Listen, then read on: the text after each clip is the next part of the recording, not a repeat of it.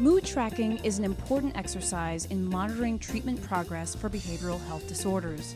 This data can help healthcare providers track a patient's mental status over a period of time and can be a useful tool in regards to treatment.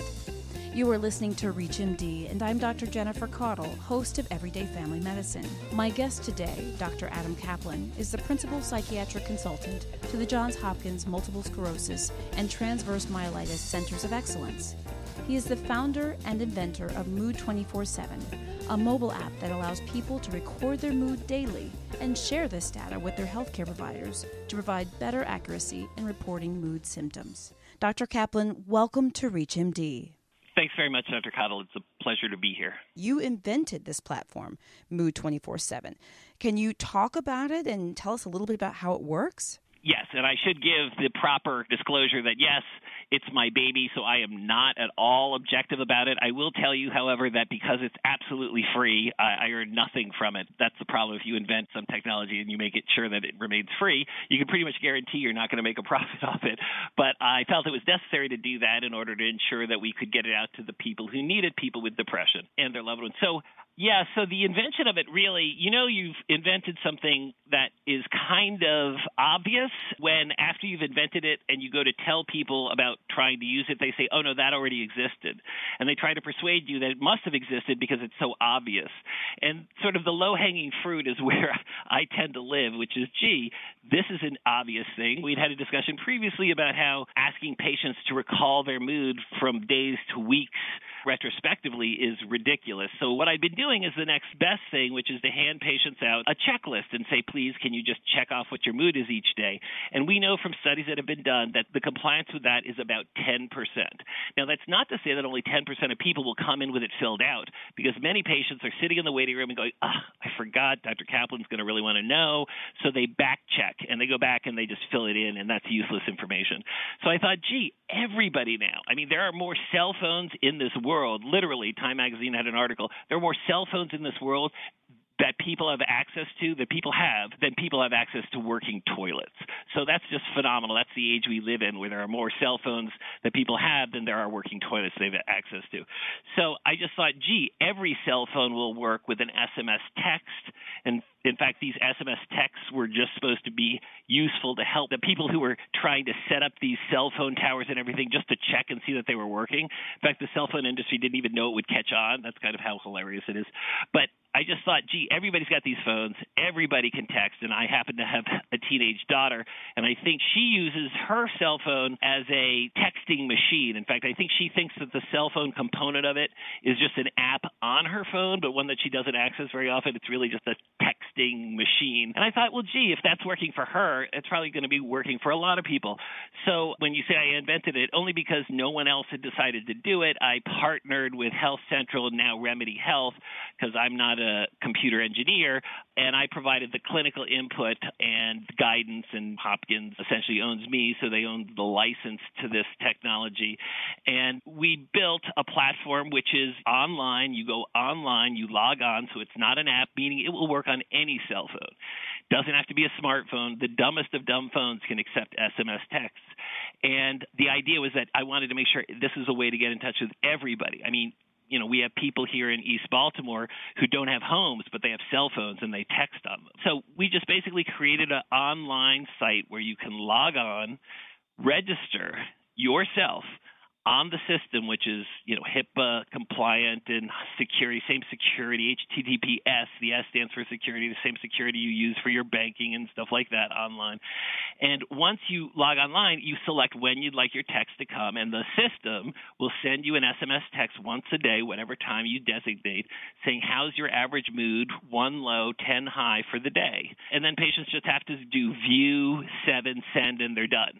And that's why it has a ninety percent compliance. So when you sort of think about it, at its very basic component, it's just a way of texting information to a patient and getting the information out. Because it's using their own phone, it's the technology they already own, it has ridiculously high compliance. When I say ninety percent, that's ninety percent over years, over a year plus. But just to let you know, because we were building it, we build in a couple of other things that make it really much more useful. One is that the patient can share it with their, if they choose to, their healthcare provider. So once they register their healthcare provider online, their healthcare provider could just pull up a list of all their patients, and that patient will pop up, and then they can go on and see the graph of that patient's mood, and they can search it like they search stock results, the last day, week, month, year, and see what's going on in real time. I mean, it's not like they have to wait for something to download on an app and then send it online.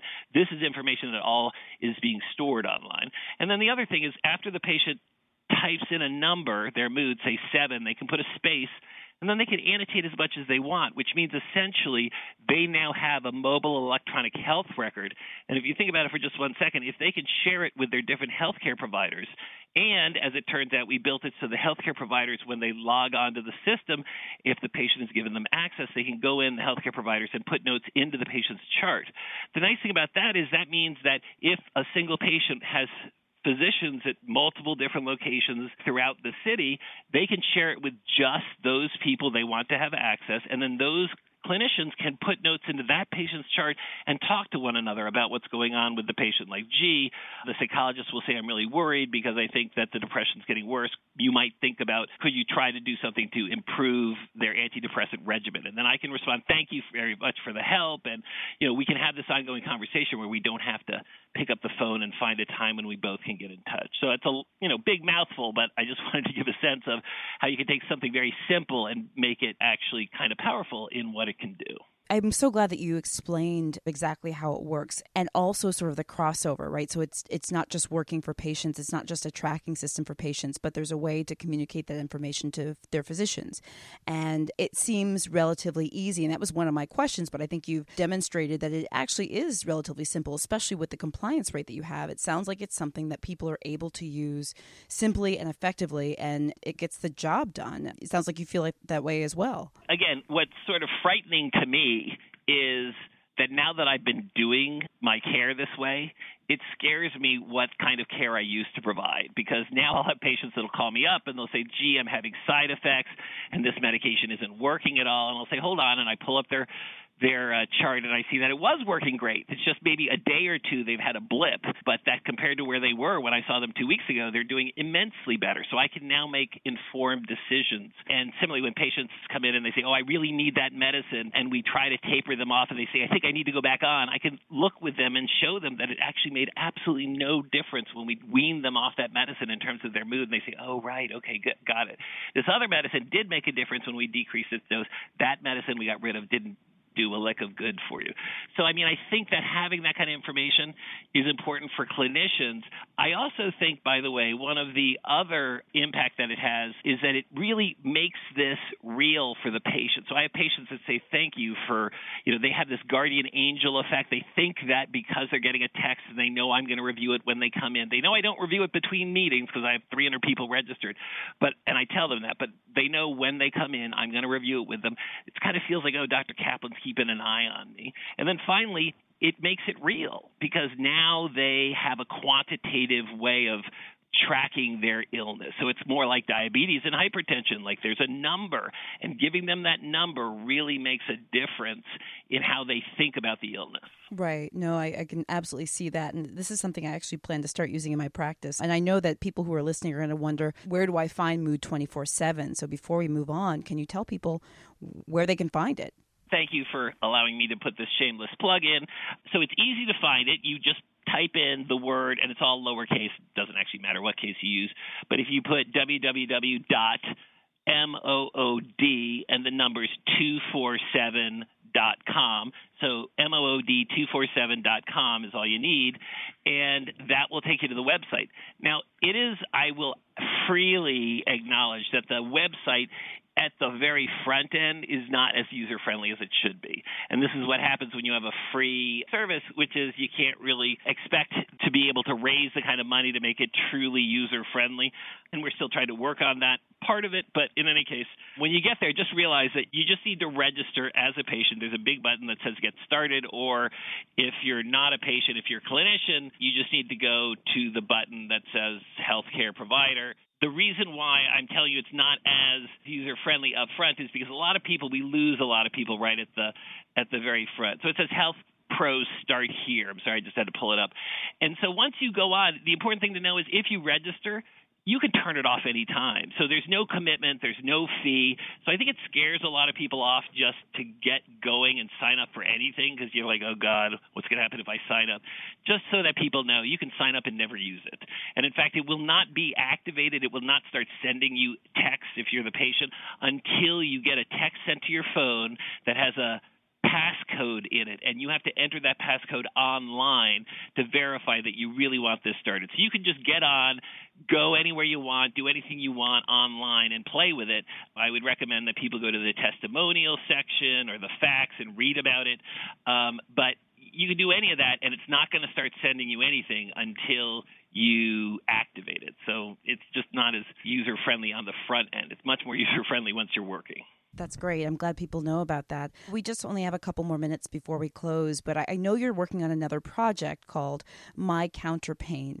Can you explain what this is very briefly and just give us a little glimpse of what's to come and, and what else is going on in your world? Thrilled to do that. And maybe at some other point we can discuss this in further length because I'm not going to do it any justice. But thank you for helping me to look into the future here. Sure. So essentially what we've gotten much more interested in of late, or one of the projects, is the fact that it turns out what had been known for a while with Viktor Frankl's man's search for meaning, going back to sort of the idea of a meaningful life being important. In the last ten years, medicine researchers have discovered that there was a lot of wisdom to that. And in fact, the belief that your life has a purpose correlates with a dramatic improvement in your health. So you're fifty percent less likely to get Alzheimer's disease if you have biocognitive impairment.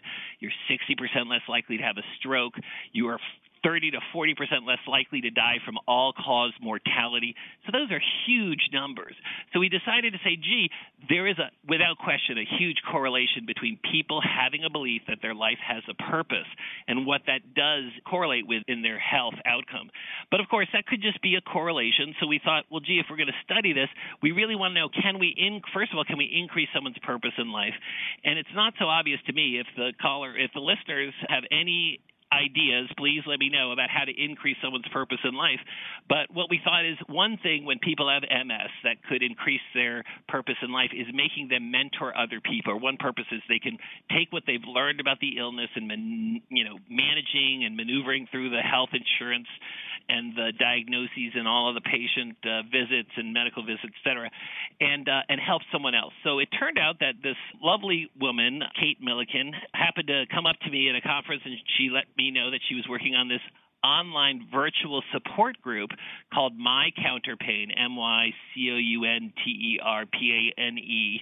And I think if you just type that in, you go to it, which is an online virtual support group for people with M S. And it's kind of got bells and whistles, and you can do video testimonials and kind of like Facebook and LinkedIn together for people with M S. And to make a long story short, we started looking at it, and it turns out, yes, those people that get involved and stay involved with My Counterpane have a dramatic improvement in their purpose in life. So we now know the first step is to show, does that, is that possible? Second step is to show, does purpose in life correlate with health outcome? Then the final third step is to show if we randomize people to the positive improvement in their purpose in life with My Counterpane, and other people just get care as usual, and we see, does that impact as their purpose in life score goes up, does their health outcome go up? And if that's the case, it is revolutionary in the sense that right now we have no treatments for Alzheimer's disease. And if we have that data that says, guess what, enhancing your patient's purpose in life is a better treatment for Alzheimer's than anything we've ever tried, that has profound implications, and it just will change the way we practice medicine, I think. This is very interesting. My Counterpane, as well as, of course, Mood twenty-four seven, and um,